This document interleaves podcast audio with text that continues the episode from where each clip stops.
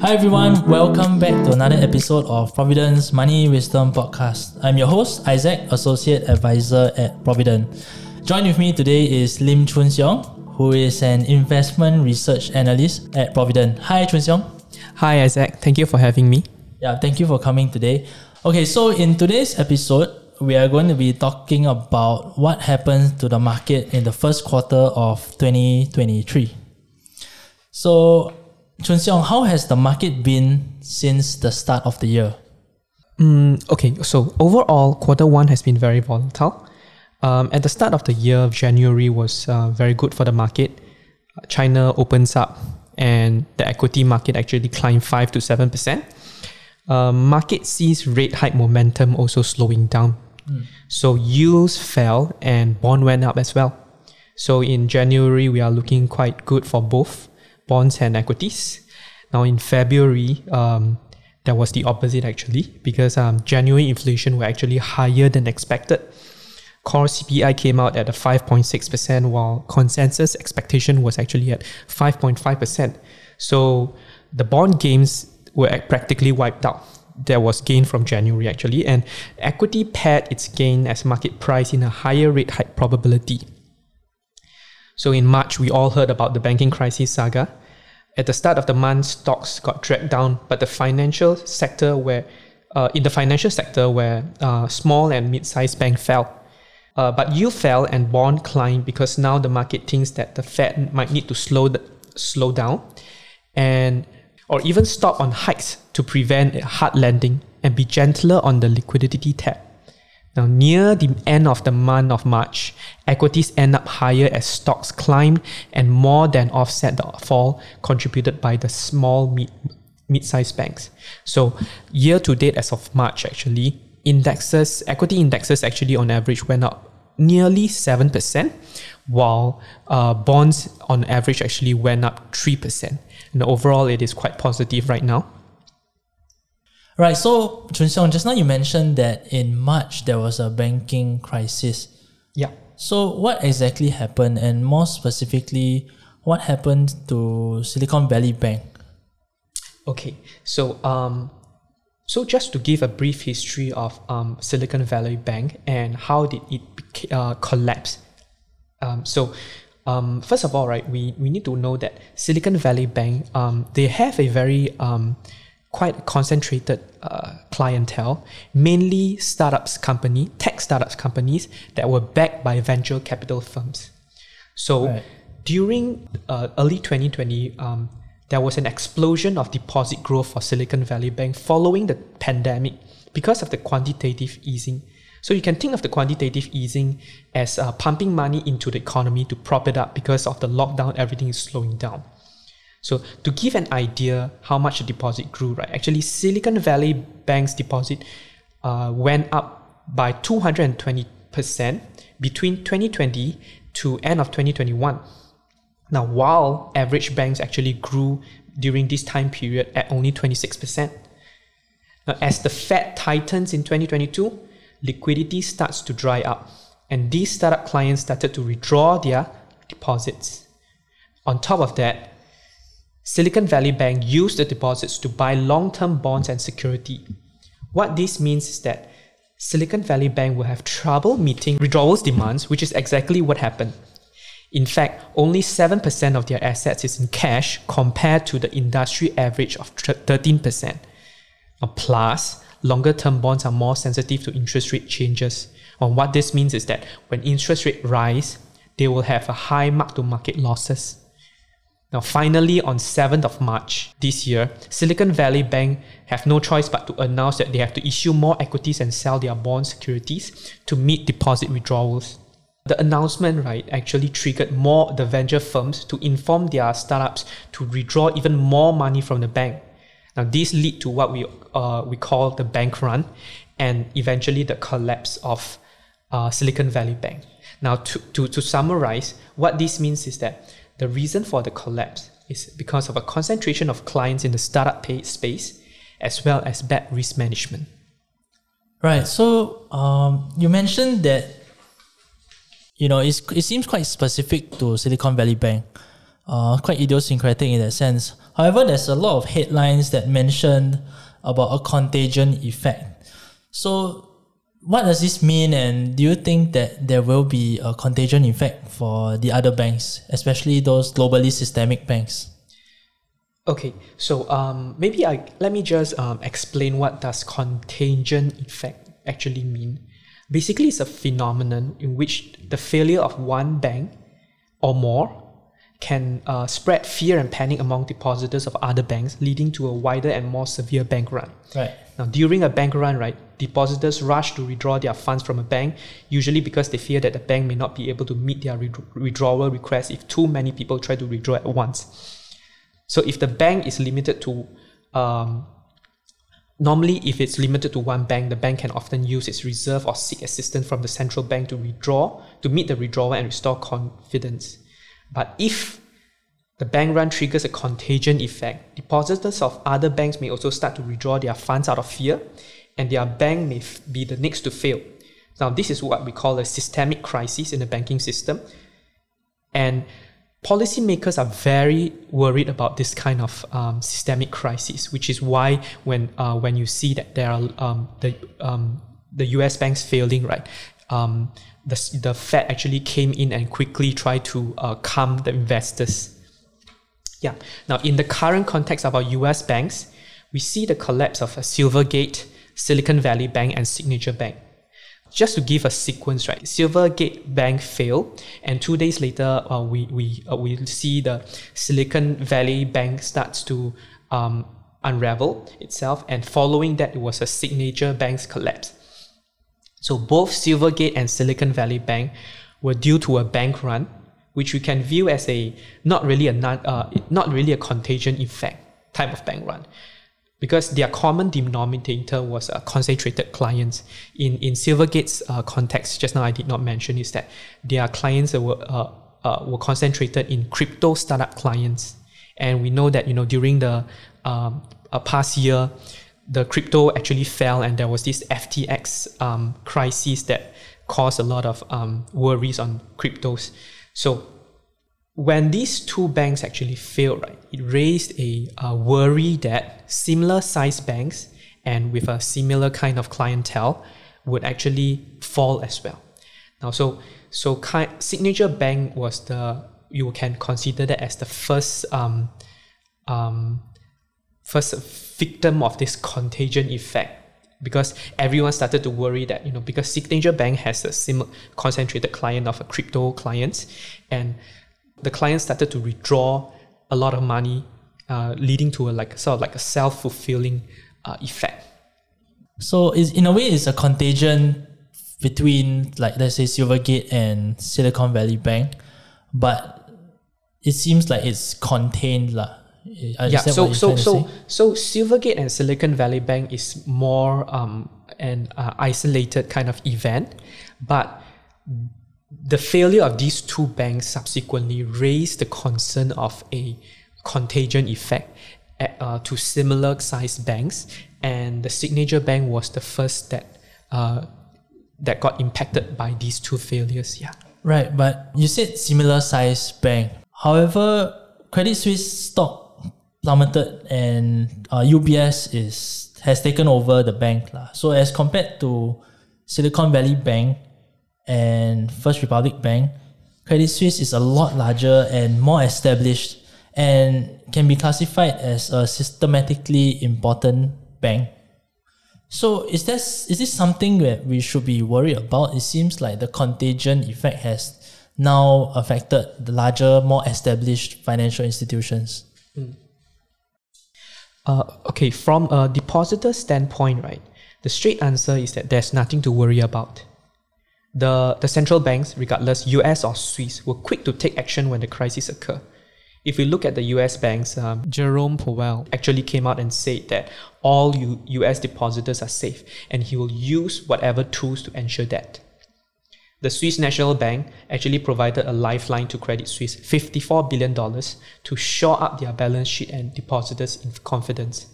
So now, beyond the depositors, we also have shareholders and bondholders. Now the question is, are they safe? So before that, let me just explain the meaning of a systematically important bank. So, a systematically important bank is a financial institution whose failure could pose a significant risk to the stability of the financial system and the broader economy. These banks, uh, we would deem them as too big to fail. But because of this uh, importance of this systemic, systematically important bank, right? Uh, regulators and policy makers uh, closely monitor them and subject them to more stringent regulation and supervision than other banks. These banks, uh, they will require these banks to hold higher capital and liquidity buffers and undergo regular stress test- testings. To, to give an example of systematically important banks, um, think about JP Morgan Chase, Bank of America, Goldman Sachs in, in US. And um, in in uh, in Europe, you can think of like uh, HSBC, Barclays, and uh, Royal Bank of Scotland. Okay, now we, we go back to Credit Suisse um, downfall. Uh, it is not a I, I wouldn't say it's a sudden plummet of share price to to per se because this the downfall has been many years in the making.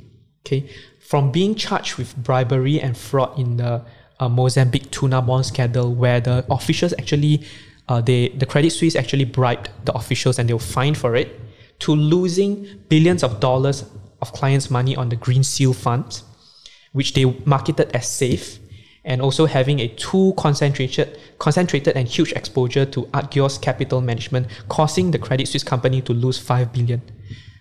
So, Credit Suisse has been experiencing many scandals in the past few years. The the Swiss, in, in fact, because of this, right, they have eroded their credibility. The last year, just last year only, their deposit fell by forty percent which is roughly about 123 billion in 2022. And the fall of the banks, the US banks, only acted as a catalyst for the, the Credit Suisse downfall because investor sentiment actually caused the crisis, credit crisis uh, and kind of drove the Swiss bank share price down. And on top of that, uh, there was actually an interview with um, one of uh, Credit Suisse's largest shareholder, the Saudi National Bank, and that actually caused the uh, the most um, fall in uh, its stock prices because when they, they interviewed the chairman of the Saudi National Bank they, and asked, uh, right now Credit Suisse is having a liquidity issue, um, would you um, con- support them in, in this case? But the, the, the chairman of the Saudi National Bank actually mentioned that absolutely not. In fact, that was actually that caused the plummet in stock prices the fall in uh, stock prices, right, is not big. Um, over the years, it's not caused by just these few incidents. To, to give an example, right, dating back to um, 2008, right, uh, versus the current share price now, uh, Credit Suisse current share price before the crisis, right, is just 3% of what it was back in 2009. So it has fallen over the years because of all these scandals and not just because of these few uh, recent happenings. Uh, 3% of uh, the total market capitalization. Yeah, 3% of total market capitalization right. during 2009. So you can imagine how much it has fallen during that time. So, so in summary, right, we, we first look at, okay, the common denominator for Silvergate, SVB, and Signature Bank are because they have concentrated companies, while Credit Suisse collapse was due to their loss of credibility, and the US banks fall, right, just helped to catalyze their downfall. So aside from these isolated cases, right, now because of the more stringent regulation I mentioned just now, right, the health of US and Europe banks' balance sheet is actually in very good condition. To give an example, right, Europe banks on average have a liquidity coverage ratio of 160%, regulatory requires them to have a 100% requirement. They have the ability to meet their short-term uh, obligations and it makes it um, so I, I don't see any um, um, anything right now that we should be worried about. Yeah. Right. So you mentioned that uh, most US or rather the larger banks in US and Europe. Okay, so let's talk about Singapore banks. So just to sum up, should I be worried um, about my money in Singapore bank. Should I withdraw everything? Is my money safe? Our Singapore banks have even a stronger balance sheet. Uh, they are very well capitalized at uh, this point, and in fact, right, they are ranked most uh, amongst the most strongest and safest in the world. So, Also, you need uh, we need to understand that, say for example, like for uh, Silicon for the US banks, right, their client base is mostly startups. For our for, for Singapore banks, right, especially the trios, um, OCBC, DBS, and UOB, right, they are they are mostly large corporates as well as uh, more high net worth clients. Therefore, the the, the likelihood of um, a sudden bank run from from from all these um, large corporates and clientele um, is less likely compared to like right now where the cl- where the a clientele of a startup firms uh, are facing um, uh, dry liquidity right and start a sudden withdrawal of their uh, money from there. Now on on top of that right, just now I mentioned that Silicon Valley bank deposits actually tripled, uh, almost doubled doubled to tripled over the past uh, three years. But our Singapore banks actually rose only uh, 22% over these years. The sudden increase of this Silicon Valley banks um, deposit only only show that you know the, the deposits come in fast and uh, it will go fast, while the Singapore banks um, deposits are more on the stable rise. One more thing to, to note is that the, the Silicon Valley Bank, right, majority of their deposits were, were invested in securities and bonds. On Singapore banks, they tend to um, uh, earn a higher um, profit from these depositors using loans. And with the rise in interest rate, right, um, these loans that are um, uh, given to the uh, loaners and all that are all based on float. Uh, I mean, majority are based on floating rate. It, this means that they can transfer their the higher interest rate uh, burden to the clients. Thanks, Choon Siong. So inflation has been dominating the headlines since the last year, but it seems to have taken a backseat due to this banking crisis. So, do you have any updates about inflation and has it been coming down since the start of the year? Okay, um, right now it appears that the problems related to the banking crisis are actually now easing. And the attention is now shifting back to inflation and interest rate hikes. So, uh, if we want to look at inflation, we use, uh, okay, let's say we use inflation, US inflation rate as a guideline. Uh, just now I mentioned, right, um, in the, the January inflation rate has been ticking up um, ticking up the first time in four months. So that that was um, actually inflation uh, being worse than expected. In February, the inflation has been in line with expectation. Now in March, they just released yesterday March data. The inflation rate was actually quite favorable. Um, it was below consensus. So, um, so how will the Fed and the market interpret this? Interestingly, right, both parties seem to have a disagreement on the path of interest rates. If we look at the, the, the Fed's last monetary policy, they are forecasting a 5.25% of uh, interest rate uh, as of end of the year. While based on the market, pri- market pricing of interest rate probability, it looks like the market is seeing a range of uh, between 3.75% and 4.5%. What this means is that the market is thinking that the Fed might be forced to reverse its interest rate, given that the banking crisis might actually cause a worse than expected recession. Right. So, is it a situation where the Fed is caught between a rock and a hard place? Like, if they cut rates to try to fix the banking crisis, they might lead to them not being able to slow inflation down and vice versa. So do you think that this is something that um, could spell at least more volatility for the rest of the year? What we are looking right now is that um, there needs to be an alignment as things uh, unravel to to um, to further explain right. If we think about right now the dissonance between the Fed expectation of interest rate itself end of the year and the market, if inflation gets worse, the Fed might continue to uh, follow its forecast and raise interest rate to 5.25%, for example. The market will then have to recalibrate the prices, and we will see, um, we're, we're likely to see both bonds and equities uh, fall. In that sense, um, however, if if the market is right that you know there is a the, the, the inflation gets better and the recession might be um, worse than expected, then the Fed might need to force its ha- might need to force their hands to reverse interest rate, and we would see bonds perform better, and market could be going either ways. Right. So I'm gonna put you on the spot here. I know at Providend we don't make forecasts. Just maybe your opinion. So would the Fed be able to achieve the so-called Goldilocks, you know, just right kind of policy like okay, they can manage to reduce inflation but not crash the economy.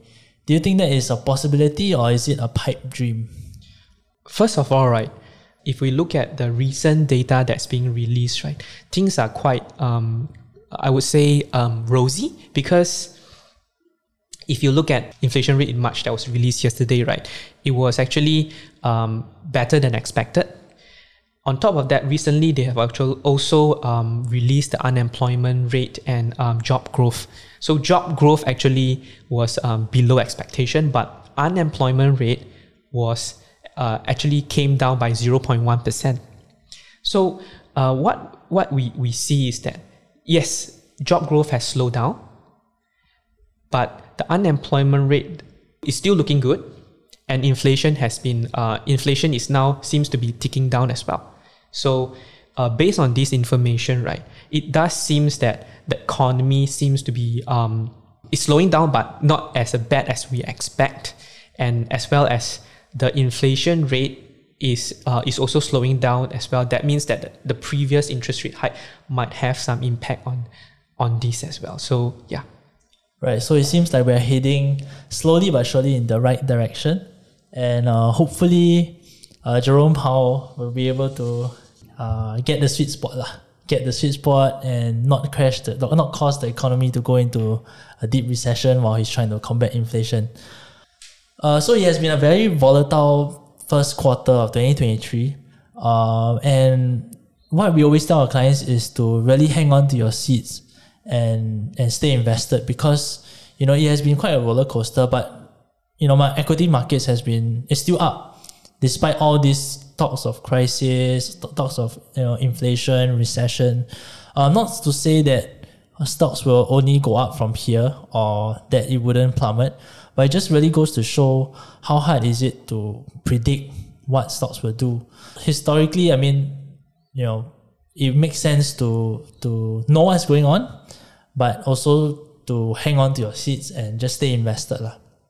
Yes, you're right. Uh, exactly. Because um, we wouldn't be able to time the market and know exactly what will happen. Um, but staying invested would definitely be the best way to go.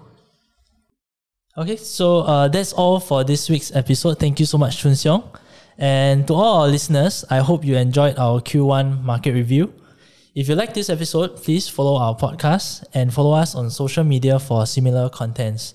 As always, thank you for listening, and I'll see you in the next episode. All analysis, views, or opinions from interviews, recommendations, and other information broadcasted, podcasted, or published herein are provided for general information purposes only. Information expressed does not take into account any specific situation, particular needs, or objectives and should not be construed as specific advice or a recommendation. Information has been obtained from sources that are deemed to be reliable, but their accuracy and completeness cannot be guaranteed. Always consult with a qualified investment, legal, or tax professional before taking any action. Providend Limited does not accept any liability for any loss whatsoever arising from any of use of the information broadcasted, podcasted, or published herein. All contents and information contained herein may not be copied or reproduced in whole or in part by any means without prior written consent of Providend Limited.